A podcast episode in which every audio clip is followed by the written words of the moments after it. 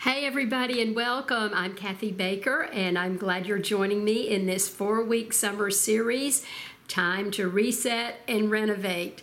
Last week, we learned all about what it means to reset your life, and this week, we're going to look at life. Uh, satisfaction. And we're going to see if in your life there is any area where you're dissatisfied. And if so, do you need a reset, meaning an adjustment, or do you need a full renovation? So we're going to dig into that now. Um, we sometimes have a life that is just in um, a routine. It's in a pattern that is predictable. And so, in those areas, we just might need to make an adjustment and reset. But sometimes our life is out of control, and we might need to do something a bit different. We might need a full on renovation. Well, we talked last week about being in that loop of unhealthy thoughts, emotions, and patterns of behavior. Now, that can happen to us whether we are just in a need for a reset or a full on renovation. But the key is we need to learn how to exit the loop.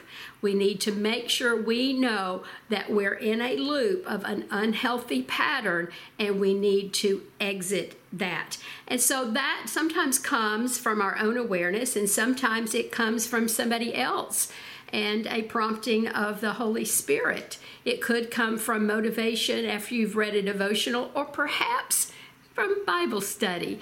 And so we want to be aware of all those places in our lives where we are being touched and we're being encouraged, we're being inspired, and we may be prompted to make a change. Well, here, it, what we learned last week is this is a spiritual practice. It is a spiritual discipline because, first of all, we learned last week that we need to ask God to help us do a reset. Then we asked him to do a genesis for us, a beginning, give us some a new start. And then we learned that we need to replace whatever we need to reset. And finally, we learned to remove anything that is unhelpful or unhealthy. Because here's the truth those things lead us to being unholy. And so, those are the four areas we talked about last week. So, today we're going to dig into some more strategies to help us to know how to remove any of those things that are unhealthy and how to replace them. So, I handed out last week a life satisfaction survey, and I asked you to look on a scale of 1 to 10. And so, if you gave these areas a 1, that means it is entirely unacceptable for me to be living in this way in this part of my life. If you gave this a 10, it's I couldn't be happier with the way my life is going. And that means that you're happy the way it's going because it's the way God would want it to go. Now, here are the areas I asked you to consider your personal spiritual life and growth, your church life, your physical life, your marriage or romantic relationship, your home life your personal order, as in, uh, are you organized and are you being efficient and have you become um, living in a, a, simple life that um, is making you happy? Or do you have an area where you struggle there? What about your extended family relationships? What about your social life? Uh, and then another area is your fun and recreational life. What about financial stability? Or your physical environment, like your home, your car, your neighborhood. And then the final one is your career or your employment. So those were the areas, and I asked you to consider where you are in those parts of your life, and then to decide that I need either an adjustment or I need a renovation.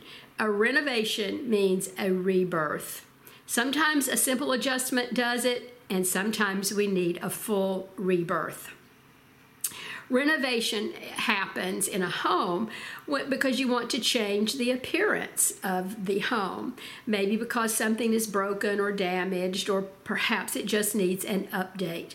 Well, when we do a renovation in our life, it's very similar. We want to look at this idea of spiritual rebirth or spiritual renovation. The, this concept, these words together, are used twice in the New Testament. Once in Matthew 19 28, and in the next time it is in Titus 3, verse 5. Well, the Greek word for this is palingenesia, and that is in both passages. The first part of that comes from the word palin, which means again. The last part of that word is from the root of Genesis, and that means beginning or starting. So, this idea that was presented in Scripture was beginning again, starting over. In Matthew is where Jesus refers to the renewal of all things when we have an eternal life. That is a rebirth. Well, uh, Christ gives us that opportunity to live a, a, new life in Christ and to have eternal life for, with Him. That is a life renovation. Well, uh, here is how uh, it, it is told to us in Titus. it, it says, He washed away our sins, giving us a new birth and new life, excuse me, through the Holy Spirit. That verse reminds us that God washes away our sins and we get a new life through the power of the Holy Spirit within us. Well, here's how the American Heritage College Dictionary defines renovation it defines it as to reform spiritually or morally. Do we need that in any area?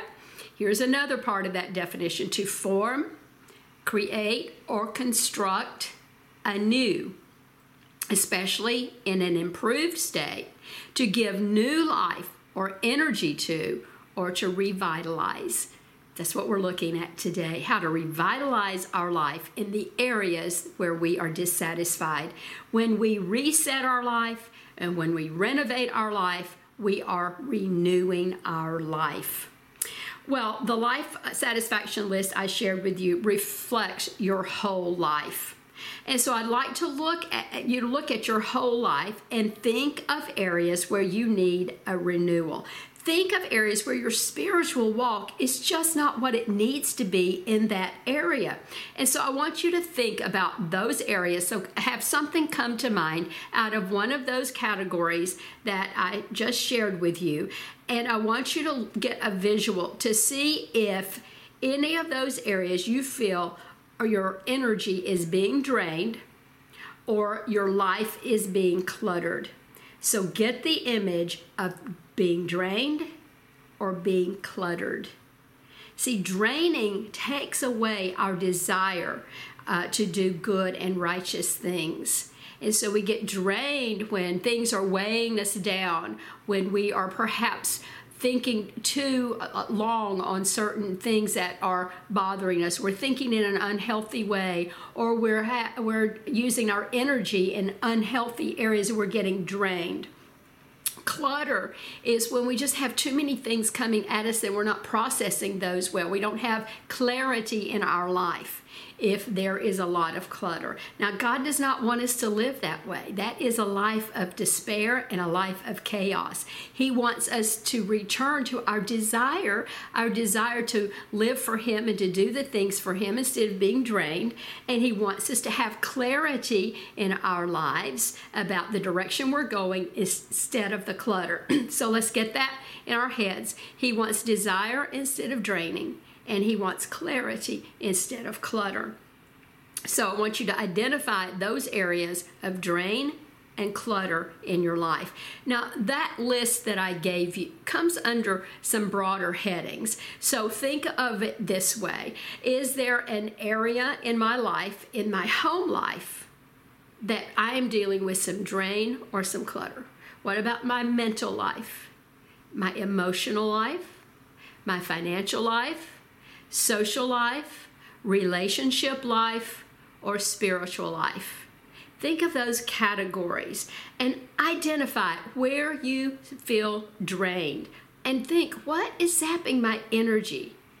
What is consuming my thoughts? Or think of what is cluttering your time with God, perhaps. What is robbing you of production, productive activities? And what relationships could be toxic and draining? What is draining your joy? See, that's how you begin to think about very er- various areas of your life in terms of being drained or being cluttered. Well, I want us to look at the broken window theory. I want to ask this question Did you somewhere allow the drain and clutter into your life through the broken window theory? Well, the broken window theory was introduced in 1982 by social scientists who observed the, the result of tolerating petty crimes. The result of tolerating the little crimes. Well, what they found when a community tolerates disorder and petty crimes like the breaking of windows, or, or of public drinking or jumping over the turnstiles in the subway, people are more likely to commit serious crimes. So the theory became very effective in cleaning up the streets of New York City they implemented uh, having dealing with those simple petty crimes in order to prevent bigger ones from occurring. It worked and perhaps they need to return to that today. Anyway let's see how that theory works in our lives. Are there little things that you let in to your cluttered and drained places that have now led to big things coming in now, that could be literal in actual clutter that you let into your home or into your car or into your closet or into the drawers of your um, house that ends up to big clutter and that gets overwhelming and then you feel helpless to clean it up. You see, there is a literal example of clutter, just letting the little things start and it turned into big things. Or this broken window theory could be a metaphor for other kinds of clutter in your life. So you allow a thought to come in and it's unhealthy, it's negative, it's a bad thought of some sort. And then it's easy for the next one to come in, and eventually you are in this bad thought loop. Well, here's another example. You allow somebody in your life to say something disrespectful to you once, and then again, and then again, and then again, and then you live a disrespected life. See, the broken window theory reminds us that little things matter. And little things are the beginning of the big things in our life that lead us to separation from God or separation from others we're in relationship with. So, number one is we stop. We stop the little immediately, and that will help prevent this infiltration of unhealthy and unhelpful things in your life because that's what we're trying to rid ourselves of the unhealthy and unhelpful. So stop the little things. And then, secondly, we replace them. Replace them with something positive, something proactive, something helpful, something healthy. Well, as we begin to then eliminate these little things, these toxic things in our life, we want to begin to develop something new. And I'm talking now about identity based habits. So think of your identity.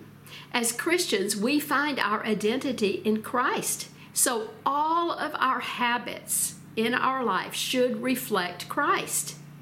And so we start thinking of all the things that we choose to do in our life as a, a little thing that is going to lead us either closer to Christ or farther away from Christ. And so we begin to think now that we want to start with the type of person we want to become. And if you're a follower of Christ, you want to be more Christ like. So all the things that we do are based in our identity with Christ. And so we begin to think that way as we're choosing what we're going to think about, what we're going to feel, what we're going to say, and what we're going to do. So if you're dissatisfied in any area of your life, become very introspective and decide what your identity is showing in that area of your life. For example, if you're dissatisfied with your mental life, your thought life, because negative thinking preoccupies your thoughts, decide who you want to be in your thought life. So, in order to do that, you think who, you've become. Where is your identity uh, in your thought life? Who is it reflecting? And that will help to determine whether or not it is Christ or somebody else. And then you know there needs to be a change. There needs to be either uh, a, a, time where you reflect and, re- and decide to renew and do a reset or a full-on renovation. Well, if every if, if every thought we have reflects Christ, then every positive Christ-filled thought is a vote for the person you want to become as a follower of Christ. Think of all of your thoughts and your feelings and your actions and all your words as a vote for the person you want to become. If you're dissatisfied with your physical health, then become introspective about your health issues. Decide who you want to be in your health. Remember to ask for God's help. Ask Him to do a Genesis week, give you a Genesis week, a start over, a new life in your health and then you begin to replace those bad habits and you begin to eliminate anything that is unhealthy or unhelpful because all of those decisions are going to lead you to become the person in your health life that you either want to be or don't want to be. So you want to choose well in your health life. And so think of every action you take, uh, every food you, you consume, everything that you drink, every step that you take as a vote for the kind of person you want to become. Well, as you begin to replace these habits and try to become the person you want to become in Christ, be careful about red herring habits. Uh, the author of a lot of uh, habit books, uh, Gretchen Rubin, says a red herring habit is a habit we loudly claim to want to adopt when we don't actually intend to do so. Um, I have a friend who said uh, not too long ago, I'm going to change. I am no longer going to be consumed with bad health and the issues I am having, and I am going to go to the Y every single day and work out. Well, that was a red herring because the person really didn't mean that truly that uh, he, he was going to do that because he didn't do it. Uh, hasn't been since, and that's been weeks, and, and so that's a, something we throw out. And but it's not based in reality. We're really not planning to follow through. So you might be saying things like, "I have decided I am going to cook healthy meals every single night." Well, that's a red herring. You, it sounds good, and you may be well intentioned in that moment, but it's really not going to happen. I'm going to completely reorganize my kitchen cabinets. Or you might say, I'm going to exercise every single day. Or I'm going to go through the whole Bible in a year starting now. So those are all worthy goals and they're uh, wonderful things to, to want to have. But our intentions and our actions don't always measure up. So we want to get real about those. Get real about our intentions and our actions. And sometimes we become ambivalent, like we want to do those things, but there are other things that get in the way that steal the show, so to speak. So we're ambivalent. We want one thing, but we also want something else that conflicts and isn't that the way life is? I always said when I was raising my boys that I lived a conflicted life as a mother. I knew I needed and wanted to do certain things with my sons, and then there were other things also I needed to do related to work or other responsibilities, and it was there was always a conflicted thought or conflicted plan. And this is what happens in our life in all these areas. And so we need to get really clear about what we truly want and what we're willing to do in that area. Uh, sometimes we offer something really extreme, but we really don't want the extreme, and it's not practical for us to do that. Uh, for example, I love to read for pleasure. I am a bookworm at heart. That is a an avid description of me, a bookworm. I read a lot of things. I read a lot of books to prepare for study. I read, I read a lot of things about the Bible and uh, different interpretations of Scripture. I read a lot of books that are helping me with my personal life, and so there, there, there's that kind of nonfiction book. But what I really love to read are uh, historical fiction books, especially those about women in history. And I love that. And so I am uh, often, when I have free time, I'm conflicted because here's what else I like to do I like to watch HGTV House Hunters International. And so I have to choose which one am I going to do. You know, before we had all these choices, I would read at least, I would have all my other activities, like I was a teacher and, and a busy mom, but I could still get through a couple of books a week of fiction books, but I don't do that anymore. And because there are so many other choices, we have to figure out what we value. And so we need clarity. That's where the clarity comes in the clarity in our priorities, our values, and our expectations. Well, uh, so let's look at that as part of our life satisfaction it, uh, to see if we're struggling with clarity. If you're drained and you're cluttered, you probably don't have clarity. You're dealing with uh, weight issues, for example, and you proclaim you want to lose 10 pounds and you're going to go off sugar completely. Well, then you show up at the family party and there's the wonderful cake and there's the homemade ice cream, and you begin down that slippery slope of broken windows. The one little. I'll have just a little, and then another little, and another little. And so we have to figure out where we're going to find the balance in our choices of becoming who we want to be and who we need to be. Uh, let's say you want to have a lively social life, and yet the crowd you start running with has become gossipy or negative, or they drink too much, or they use offensive language, and you've allowed this desire to be social to compromise other values that you've had. And then you begin to notice your life has been become unhealthy. It's become more cluttered. It's become more draining. You're drained by the people whose habits are not reflecting Christ's values. That happens when we don't have clarity in our life. Uh, so our lives get cluttered and drained when we don't live by the clarity of what we value. Now, uh, we often become paralyzed then. We don't know what to do and where to turn. Do I do or don't I do? I really want to do this, but if I do it, then I'll feel drained and cluttered. So when we start having those thoughts of being conflicted, it's a signal. We look for those signals, a signal that I need to clarify what is really important in my life in this area. And the clearer I am about what I value and the actions I expect from myself, as opposed to what other people value and expect, the more likely I will be to stick to my healthy habits in any area of my life.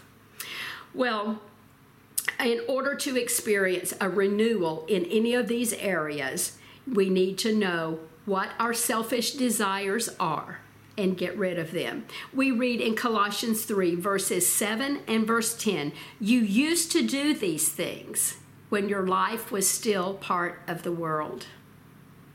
See, that's the truth. We used to do things of the world before we became a part of Christ's world so scripture tells us in verse 10 put on your new nature and be renewed as you learn to know your creator and become like him scripture tells us get rid of the old and begin anew begin the genesis life you know, we learn a lot in 2 Kings 17 about listening to God. We see that Israel had to suffer some consequences because they did not listen to God.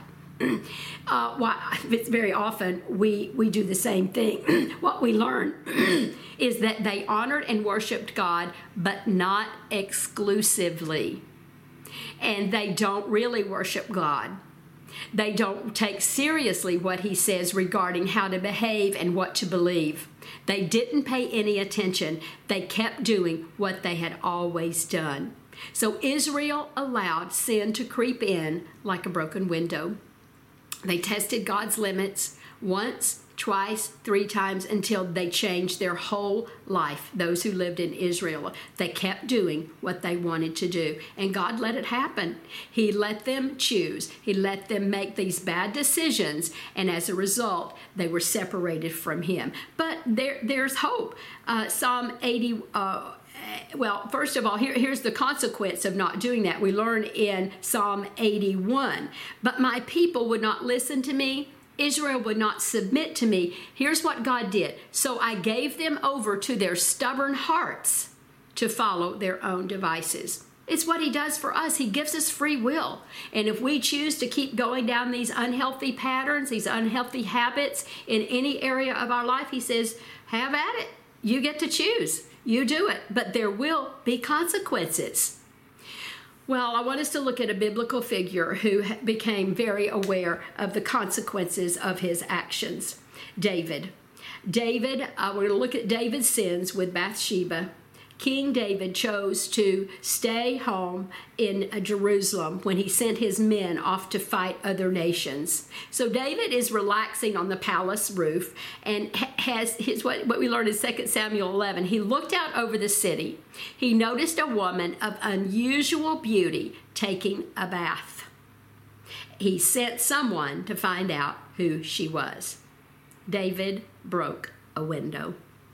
See, he saw a beautiful woman but he didn't stop there. He took the next step.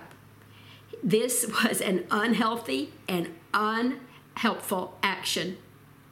So um, he didn't use his decision making filter. And here are the questions I, I, give to you as ways to help us in making decisions when we're in a situation like that. Is it illegal?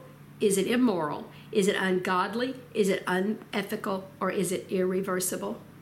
See, this alone can inform our next step. Well, the messengers returned and told David she was Bathsheba, she's wife of uh, Uriah. And uh, David, despite her marriage to one of David's mighty soldiers, David summons for Bathsheba to come. They slept together. Later, Bathsheba tells David she's pregnant. Well, David gets nervous that his adultery would be found out. He was nervous. That was his conscience. That was a signal. That was a, an opportunity to change his way, to make an adjustment, a confession, to make things right. But David chose to break more windows. He quickly called for Uriah to come home to spend the night at home with his wife, but hoping he's going to sleep with Bathsheba. But Uriah refused to do so while his men were still off fighting. Well, David gets angry again. His plan isn't working. His anger should have been another signal for a reset. We have all these opportunities to reset, but to, to do the next right thing. But David sent Uriah back to fight on the front line where he would die.